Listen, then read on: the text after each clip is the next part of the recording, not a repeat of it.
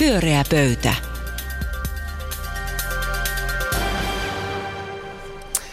Hyvää alkuiltaa pyöreän pöydän kuuntelijat. Minun nimeni on Kaarina Hazar ja minä sijaistan tänään oikeaa ja aitoa puheenjohtajaamme Pauli Aaltosetälää, joka ymmärtääkseni on ulkomailla. Tervetuloa Kiitos. kanssakeskustelijat Kiitos. Maja Vilkkumaa, Juha Itkonen ja Ruben Stille. Kiitos. No niin, ensimmäinen ö, isännän eli emännän kysymys kuuluu. Meillä on ensi viikolla itsenäisyyspäivä. Ja olen ollut panenivani merkille, että tämä juhlapäivämme on jälleen uudelleen politisoitunut. Helsingissä järjestetään useampia äärioikeisto mielenosoituksia ja käsittääkseni myöskin heitä vastustavia ja rauhan puolesta marssivia vasemmisto mielenosoituksia. Mitä te ajattelette? Onko tämä totta tämä havaintoni vai eikö se ole? Kyllä musta se on ihan havaintosi on, on linjalla kuin omat havainnointikykyni. Musta ihan selkeästi se on politisoitunut niin kuin tavallaan käsitys kansallisvaltiosta ylipäätään ehkä tällä hetkellä Euroopassa ja koko maailmassa. Mä itse huomasin, kun mä luin sellaisen yleisöosasta kirjoituksen, jo- josta oli jo kirjoittamassa ollut myös Paavo Lipponen. Hän sanoi, että sodasta täytyy puhua taas itsenäisyyspäivänä, koska jos sodasta ei puhu, niin sitten voi olla uusia sotia. Ja mä oon niin kuin koko ehkä tähän asti se elämäni raivonnut siitä, että minkä takia aina pitää puhua mm-hmm. talvisodasta itsenäisyyspäivänä. Yhtäkkiä tällä hetkellä mä oon sitä mieltä, että, että se onkin ihan hyvä, että siitä puhutaan, koska siis se on ihan jännä, että toi nimenomaan toi kansallissosialismi on sellainen asia, joka ei enää tunnukaan niin, että miten sellainen voi, voi koskaan tapahtua. Ja se on tosi, tosi hurjaa, että me ollaan tultu sellaiseen tilanteeseen maailmassa. kyse lie siitä, millä tavalla tästä aiheesta puhutaan. No entäpä sitten Juha ja Ruben? Ää, en ainakaan opponoi havaintoa, että tota, kyllä, kyllä näin varmaan on. Tää Siihen mieli, mieli, mielipiteen ilmaisun vapaus on, on tietysti niin kuin sellainen, jota en lähtisi rajoittamaan. Että. Mä, mä ajattelen näin, että, että kun puhutaan tästä kansallisesta yhtenäisyydestä, mitä se nyt itsenäisyyspäivänä on tarkoittanut? Se on tarkoittanut sitä, että Suomen kansa kokoontuu katselemaan, kun ää, eliitin jäsenet kättelevät toisiaan. Siinähän on meidän tämmöinen kaunis kuva kansallisesta yhtenäisyydestä. Ää, Siellä kotona katsellaan ja laitetaan se ää, kynttilä sitten ää, tuohon ikkunan viereen. Ja siinä meidän kansallinen yhtenäisyytemme, linnan juhlat on varmaan se kokoava tekijä. Ainahan tämä on jakautunut tällä tavalla. Ää, muistan hyvin nuoruudestani, lapsuudestani kummallisen ryhmän, jota kutsuttiin kommunisteiksi. Ja, ää, ää, ää, tämä koko tämä romantiikka siitä, että joskus olisi valinnut tämmöinen ehtä kansallinen yhtenäisyys, niin se hieman ärsyttää minua. Ja täytyy sanoa, että tota, ehkä tässä nyt on sitten, äh, täytyy myös muistaa, että kun nämä puhutaan näistä ääripäistä, esimerkiksi näistä natseista, äh, niin, äh, ja en nyt halua tässä lähteä siihen, että mikä se toinen ääripää sitten on. Sanotaan, että natsit ovat ainakin ääripää. Niin äh, täytyy kysyä, että kuinka paljon näitä nyt sitten oikein on. Että nyt meillä on sellainen vaara, että me pidetään ää, tätä ilmiötä ää, somen perusteella merkittävämpänä kuin se ehkä kuitenkaan on. Mm, näkyvyys ainakin on No. suurta. No Ainakin niin. enemmän on niitä televisio ääressä rauhassa katsovia. Oh, no, no, no, ja nostetaan on. malja heille. No niin, ja nyt sitten varsinaisen ensimmäisen aiheen ö, esittelee Maija. Ole hyvä. Joo, tämä on äh, sellainen, joka on tässä, me olemme nyt täällä Pasilassa, niin tuossa ihan vieressä, vieressä pidetään messukeskuksessa Slash-tapahtumaa, ö, joka on siinä mielessä, voi monenkin mielestä olla nostamassa meidän kansallista identiteettiä, koska se on suomalainen ja se on kuitenkin herättänyt valtavaa kiinnostusta kansainvälisesti. Siellä muun muassa Piilaaksosta sinne on tänään tullut paljon vieraita. Sen tapahtuman ideanahan on siis käsittääkseni ainakin osittain se, että sinne tulee erilaisia yrittäjiä, sekä startup-yrittäjiä että sitten pidemmälle ehtineitä yrittäjiä ja sitten tulee sijoittajia, pääomasijoittajia, pienempiä ja isompia. Sitten siellä verkostoidutaan ja esitellään kaikkea tosi magioita, aika paljon tällaisia teknisiä innovaatioita ja tällä tavalla sitten päästään ihmiset löytävät toisensa ja pääsevät eteenpäin. Ja tämä Slash on ollut, se on koko ajan vaan kasvanut ja kasvanut ja sen ikään kuin painoarvo on kasvanut jatkuvasti. Ja sen takia ainakin mun Facebook-fiidi on aika täynnä sellaista slash-intoilua. Ja tämä sitten herättää myöskin niin vastareaktioita. Jotkut vihaavat slashia, tuntuu, että niin kuin enemmän kuin mitään. Mä muistelen, että viime vuonna kansanuutiset sanoi, että Slashin yksi hirvein asia on se, että heidän kansanuutisten mukaan se ö, antaa väläyksen meille dystopiasta. Niin tota, mä haluaisin ihan... Utopian vastakohdasta. Mm. Niin, nimenomaan maailmasta, jossa kaikki on ikään kuin huonosti. Ö, niin tota, ö, mä haluaisin kysyä teiltä, mikä on teidän näkemyksenne tästä slashista vai onko teillä mitään suhdetta siihen? Kumpi aloittaa, Ruben vai Juha? Niin, no siis en, en mä nyt siinä niin kuin, mitä ne tarkoittaa sillä dystopialla? No mä luulen, että se, tai käsittääkseni siinä viitattiin siihen, että kun täällä uusi taloushan muuttaa maailmaa todella paljon. E- eli esimerkiksi just Uberin ja Airbnbin, että olla uusi, uusi, Niin, uusi joo, joo, tyyppiset, niin siellä on paljon, siellä on muitakin firmoja, mutta siellä on paljon myös sellaisia, jotka tavallaan haluaa muurtaa kaikki rakenteet, ja silloinhan ikään kuin työläisen asema on huomattavasti heikompi todennäköisesti tulee Joo, y- ymmärrän argumentin. Mi- Itse mä en näe siinä kyllä mitään dystooppista tapahtumasta, että siis tänne tulee kansainvälisiä pääomasijoittajia, tuli niin kuin lento San Franciscosta, ne tuo rahaa suomalaisille yrityksille, ne sijoittaa tällä hetkellä aika paljon niihin, ja, ja kun sitä rahaa tänne tulee, niin tänne tulee työpaikkoja, sitä voi sanoa sitten pöhinäksi, mutta voi sitä kutsua myös niin kuin taloudelliseksi aktiviteetiksi. Ja, ja se, okei, okay, tapahtuman henki voi, voi niin kuin herättää vastareaktioita, mutta siis kyse ei ole kyllä niin kuin pelkästään niin kuin jotenkin Suomen identiteetistä, vaan kyllä se on oikeasti ihan taloutta nostettava. Ää, Juttu. täytyy sanoa näin, että tunnen itseni täysin ulkopuoliseksi jo tunsin edellisenä vuosina, kun näen nuo Slashin laservalot.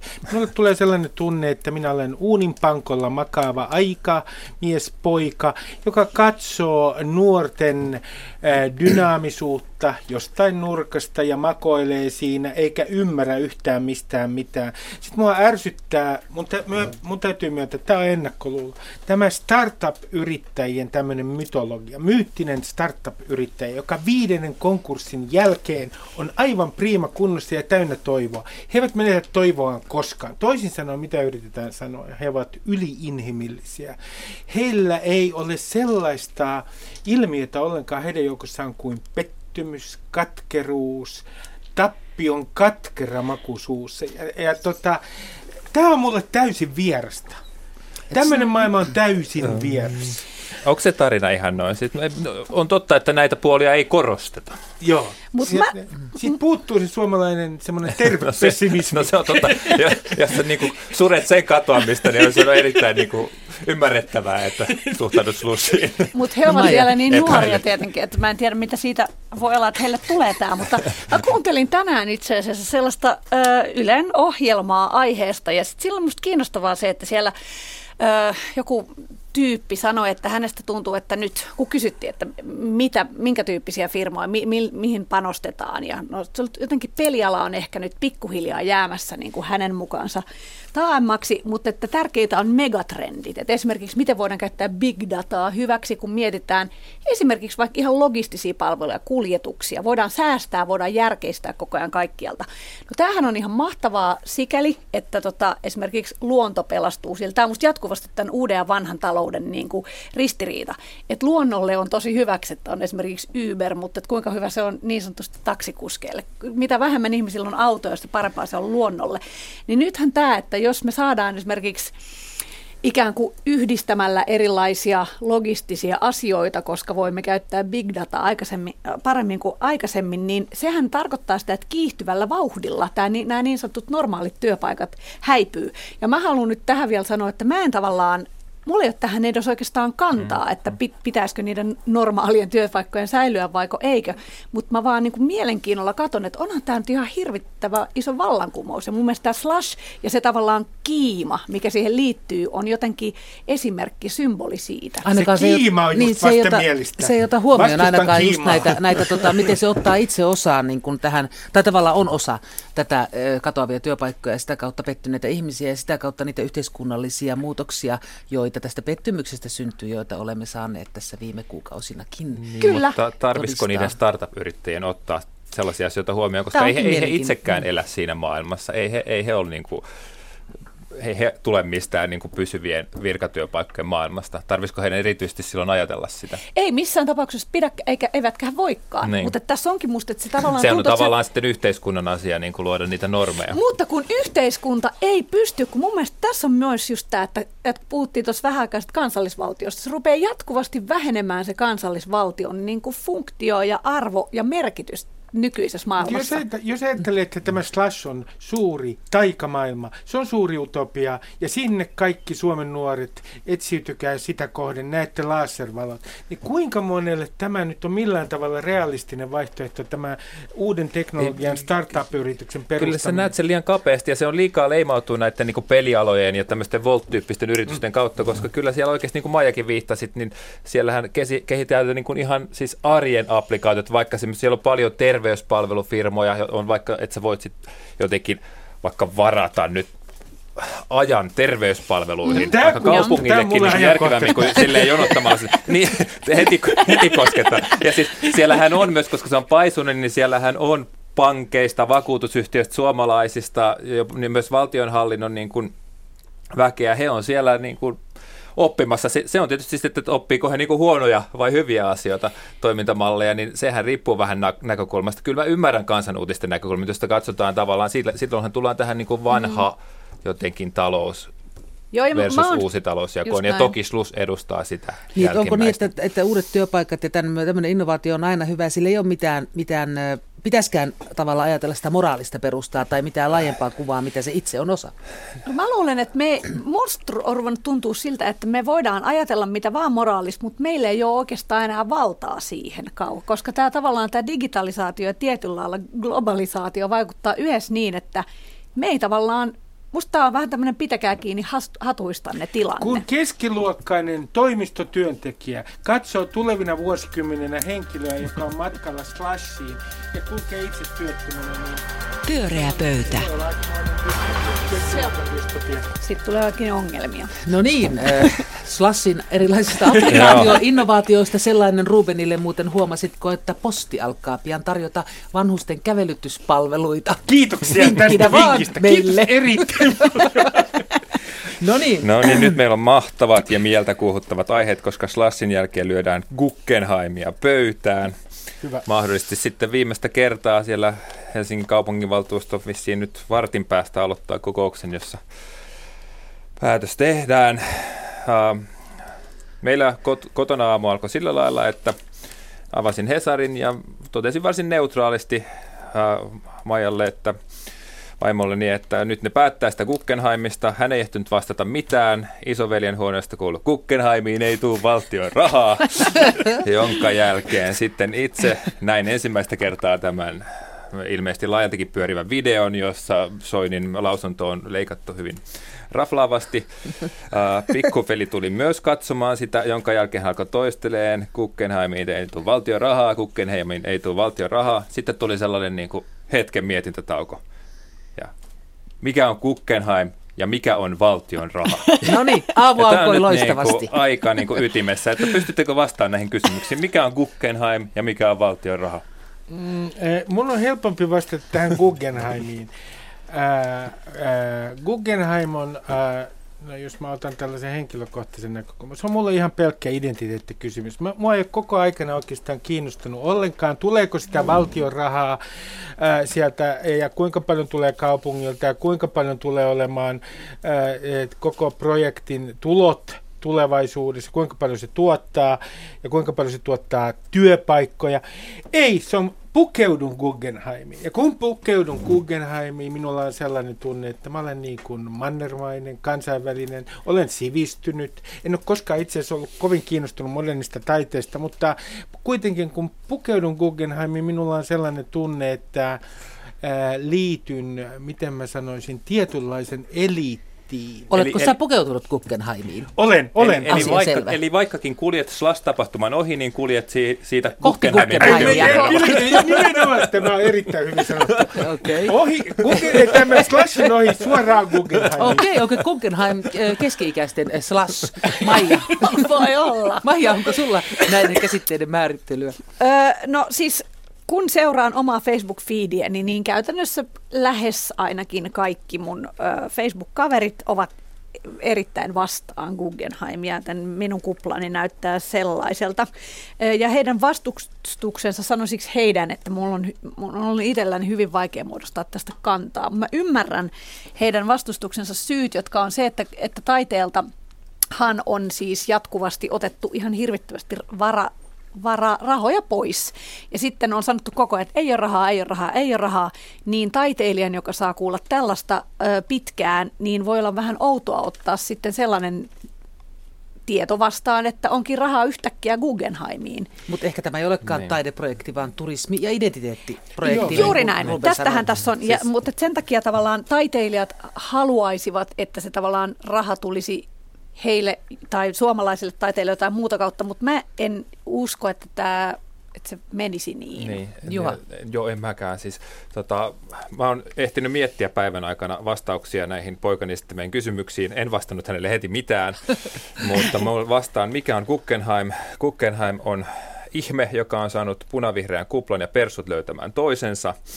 Ja mikä Joo, on tämä, valtion tämä on, raha? Tämä on, tämä on mielenkiintoinen. Mikä on valtion raha? Se on rahaa, jota on aina hyvin paljon itselle mieluisiin kohteisiin ja hyvin vähän, kun puhutaan sellaisista, joista ei pidä. Niin, tämä on erittäin hyvä pointti. Kun äh, tuota, punavihreät ja persut on löytänyt toisensa. Niin siis Guggenheimin keskeinen funktio, ää, ää, minkä takia se ää, on loistavaa, että siitä keskustellaan, on se, että se niin kuin on ikään kuin silta kuplasta niin, toiseen. Matti, se on silta yli synkän virran, yhdistävä tekijä, jota nyt kaivataan. Se voi olla, mutta siis kun mä sanoin äsken, että mä en tiedä, että mun on vaikea muodostaa tästä niin. tota, mielipidettä, vaikka kaikki mun kaverit on sitä vastaan, niin öö, se miksi mä tämä on niin vaikea, on se, että mähän on heikkona niin kuin, siihen, että on joku ihana talo jossain niin kuin Ruben sanoi, että on identi- identiteettikysymys hänelle, niin eikö se nyt ole sitä suurimmalle osalle keskustelijoista? Niin kuin, jotenkin hyvin vahvasti. Ja se, se on tietysti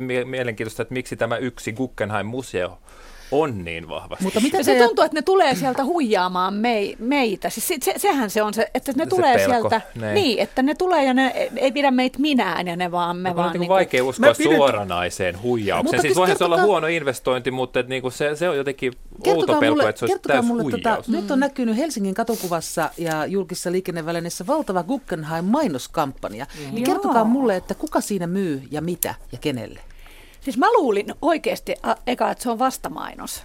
Joo. Että se on Guggenheimia vastaan, mutta sitten mä kun tuijotin sitä pitkään, mä tajusin, että ehkä se ei olekaan ja se ei ollutkaan. Mutta se, mä oon ymmärtänyt, että ne on tosi niin kuin kuuluisia mainosalan ammattilaisia, jotka on tehnyt sen, niin siinä sanoisin kyllä, että meni vähän huonosti. Mitä siis meille myydään? Siinähän myydään sitä, että... että vaihtoehto on tyhjä parkkipaikka. Niin, siitä myydään mm. siinä, mm. kyllä.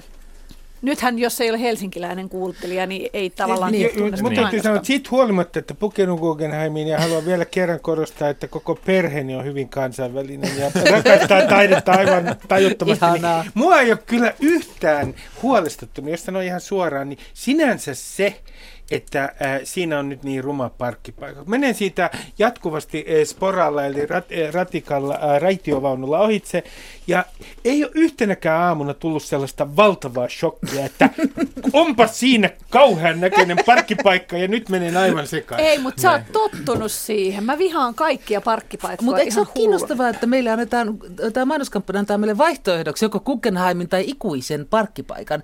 Ikään kuin, Joo. että meillä ei olisi minkäänlaista valtaa sen tilan yli, mutta kuin tässä sinulle, muodossa. Ää, Karina, symbolisesti mitä tämä on? Siis siinähän on tällainen vastakkainasettelu. Tämä autio synkkä, aneeminen parkkipaikka, se on itä. Ja mm. sitten on tämä Guggenheim, johon voit pukeutua, ja se on länsi. Niin, olet vähän niin kuin New Yorkissa samaan aikaan. Joo, tai mutta, Bilbaossa, joka on pittoreski pieni kaupunki. Mutta mut toden, todennäköisempäähän nyt on, että Guggenheim varmaan kaatuu tuolla valtuustossa. Sitä mä oon ihan varma, että kyllä se joskus ar- Arvioidaan sitä nyt. Niin kuin, mä, mä vaan mietin, että mitä mitä nämä sitä niin kuin koko sydämellään vastustaneet, jopa mielenosoitukseen lähteneet kulttuuri-ihmiset on oikeasti voittaneet siinä? Koska siis tavallaan sitten meille ei tule tätä niin kuin kansainvälistä taidemuseota, ja mitä me saadaan sen sijaan? Joitakin me, satoja miljoonia voit... tietenkin on voittanut. No, no siis, no millä lailla? Tuleeko ne kulttuuriväelle ne miljoonat? En tiedä, mutta ainakaan niitä ei tähän laiteta, että johonkinhan ne varmasti no, menevät. Niin, no sitä me voidaan niin keskustella näistä rahoista, että sitten me ei myöskään saada niitä mahdollisia tuottoja, joita se investointi olisi tänne kaupunkiin tuonut. Ja Sitten, eh, tämä sitten- keskustelu niin. jatkuu varmaan tämänkin Niin. illan päätöksen jälkeen. Ja mikä tässä on aivan loistavaa, niin se on se, että on, mitä enemmän tämä on eliitin projekti, minulle sen parempi uutinen. Tästä kaikkia sinfoniaorkestereita, kaikkea. Tänä aikana, kun kaikki haukkuu eliittiä ja establishmenttia, niin me tarvitsemme jonkun tämmöisen niin kuin kerskailevan eliitin projektin. Ihanaa, pukeutukaamme Mutta silti se eliittiin. raha on Kaarina vielä toinen keskustelu. No se on niin. ihan kulttuuriväen Niin. näkökulmasta. Ne on torpanneet museo, jonne olisi tullut hyviä näyttelyitä. No niin, keskustelu jatkuu. Pyöreä pöytä. No niin, ja minä omasta puolestani toivotan hyvää nimipäivää Ylen uutis- ja ajankohtaistoiminnan vastaavalle päätoimittajalle Atte Jääskeläiselle. Tämä on, tänään on nimittäin Aten Ah, päivä. onneksi olkoon. Kyllä. Onnea. Ja tuota Ruben esittelee meille illan viimeisen aiheen. Kysymys on Juha Sipilän suhteesta mediaan. Hän piti tänään tiedotustilaisuuden, jossa hän kertoi, että hän ole yrittänyt sulkea kenenkään suuta. Kysyn ensinnäkin teiltä, että minkälaisen viestin ää, ja kuinka uskottavan viestin ää, te luitte tästä tiedotustilaisuudesta, siitä mitä Sipilä sanoi. Ää, Mä kysyn vähän, tai esitän yhden näkökulman tähän näin, joka liittyy tavallaan tähän Yleen, josta muuten, koska me olemme lännessä, niin me voimme puhua aivan vapaasti siitä. Niin, eh, eh, nimittäin kun eh, Ylen eh, yksi argumentti tässä keskustelussa on ollut se, mikä varmaan tietyllä tavalla pitää paikkansa, että eh, Ylestä on tullut osapuoli sen jälkeen, kun Sipilä ää, haukkui Yleä tai, tai ää, suuttui Ylen uutisesta, joka muuten oli alun perin ää, kansanuutisten uutinen ihan alun perin. Niin tota, kun hän ää, teki ikään kuin Ylestä osapuolen, niin sitten eh, argumentti kuuluu näin, että Ylen täytyy silloin olla vähän varovainen, koska siitä tehdään, mediasta tehdään osapuoli. No mutta näinhän tekee kaikki poliitikot nykyään. Trump on tehnyt eh, liberaalista mediasta Yhdysvalloissa osapuolta, se sy- syyttää niitä. Perussuomalaiset on syyttänyt mediaa, kaikkia mediaa, muun muassa Yle ja Suomessa. Jos media yleisesti lähtee tähän, että heistä joku poliitikko tekee heistä osapuolen, syyttää, haukkuu mediaa, ja sitten median pitää olla jotenkin erityisen varovainen sen jälkeen, niin silloinhan nämä poliitikot on voittanut. Erinomainen pointti. Onko sulla kysymyksiä Juhalle ja Mulla Maijalle? on kysymys siitä, että miltä tämä kaikki teidän mielestä on näyttänyt, tämä koko niin sanottu koho Sipilä ja median välillä? No mä jotenkin ajattelin kanssa, ensimmäisenä tuli toi jotenkin Donald Trump mieleen ja se, että hyvin samanlaista, samanlaista niin kuin vääntöä käydään tuolla. Hän käy erity, erityisesti niin kuin New York Timesin kanssa sitä.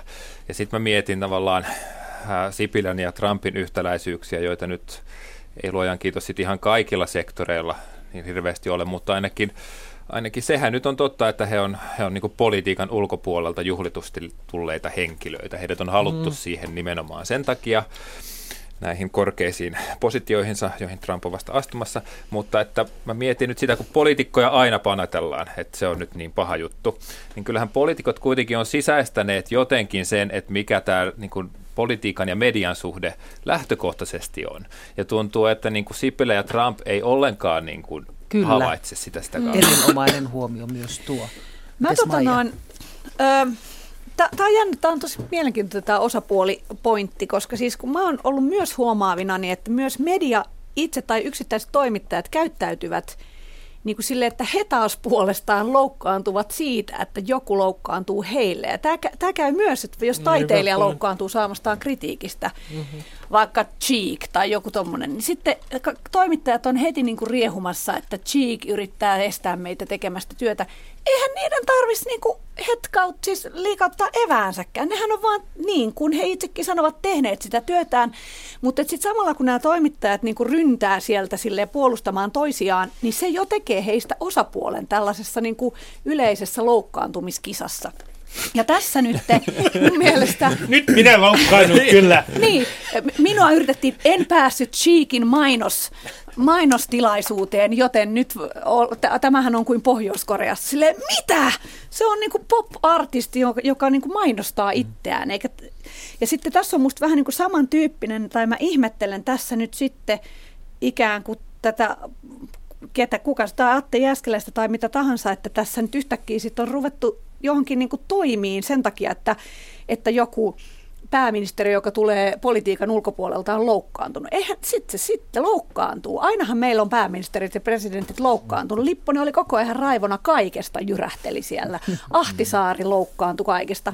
Mitä siitä? Mm. Se on, niin. siis tä, siis erikoispointtihan tässä on tietysti se, että, että kun tämä on niin kuin valtion, on valtion poliittisessa ohjauksessa kuitenkin tai onko se nyt oikea sana? Mikä? Yleisradio. Että Valtion on, poliittisessa ohjauksessa. Niin, niin, se ei varmaan käytä oikeita sanaa, mutta se on valtiollinen yhtiö, niin miten se sanotaan oikein? Siinähän on niin kuin Hallintoneuvostossa niin, on tota, niin. Sen tulee olla riippumaton, mutta se on valtiollinen. Joo. Mutta Ruben, auta mua, miten näemme. Ei saa sanoa valtiollinen, se sanoo vain riippumaton. tota, tota, mutta, mutta totuus on, että siellä on poliitikot, jotka, jotka, jotka päättää Yleisradion asioista. Siellä on tällä hetkellä poliitikkoja, jotka ei muuta halukkaan kuin pilkkoa koko Yleisradion, niin kuin nämä persut. Tämä on ihan mm. naurattava tilanne. Tota, saako semmoista kysyä, sen verran osallistua tähän, että kun puhutaan siis Sipilän ja median suhteista. Mua kiinnosti tänään, kun katsoin sen saman tiedotustilaisuuden, kun Ruben on katsonut, että, että Sipilä on siis lähettänyt kansalta saamajaan viestejä Ylen toimittajalle.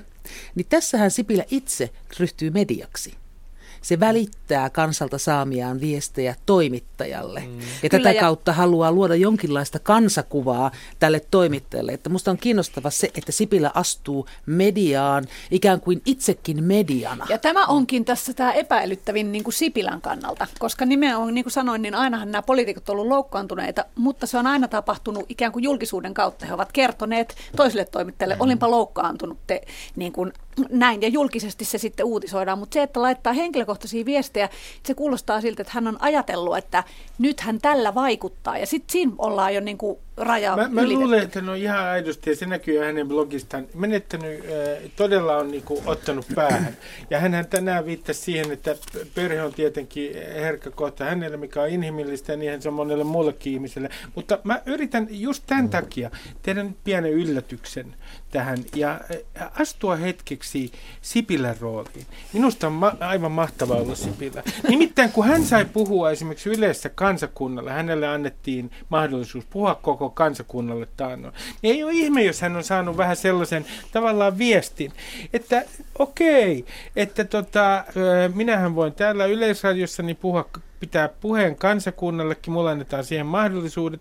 Ei ole ihme, jos hän sitten ajattelee jollain tavalla, että hänellä on ikään kuin erityissuhde ja hänellä on tietty valta tänne äh, Yleen.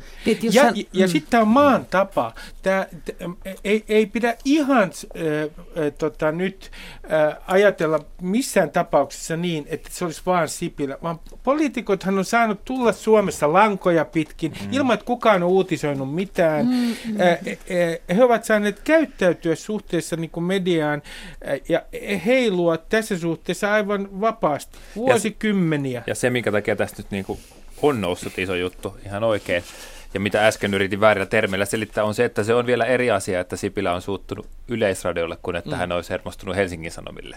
Ja se johtuu Joo. tästä niin kuin Kyllä, kyllä. Joo, Mutta kyllä. siinä mielessä Atte Jääskeläinen teki ehkä karhun palveluksen, kun hän silloin vähän yli vuosi sitten antoi Sipilälle oman monologislotin primetimeissa. Että silloin hän sai äh, ehkä Sipilän uskomaan, että tämä on hallituksen PR-toimisto, tämä, tämä Yle. Se saattaa niin, mä mietin, toki vahvistaa että on, jopa on, niin kuin on, valtiollisen median käsitys. Ajatteleeko Sipilän vai ajatteleeko hän niin, niin kuin kun hän johtaa oikeastaan Suomea varmaan niin kuin yritysjohtajana, hänellä on yritysjohtajan identiteetti, niin yritysjohtajan niin kuin julkisuus ja julkisuuden hallinta on aivan toinen asia kuin, niin kuin poliitikon julkisuuden hallinta.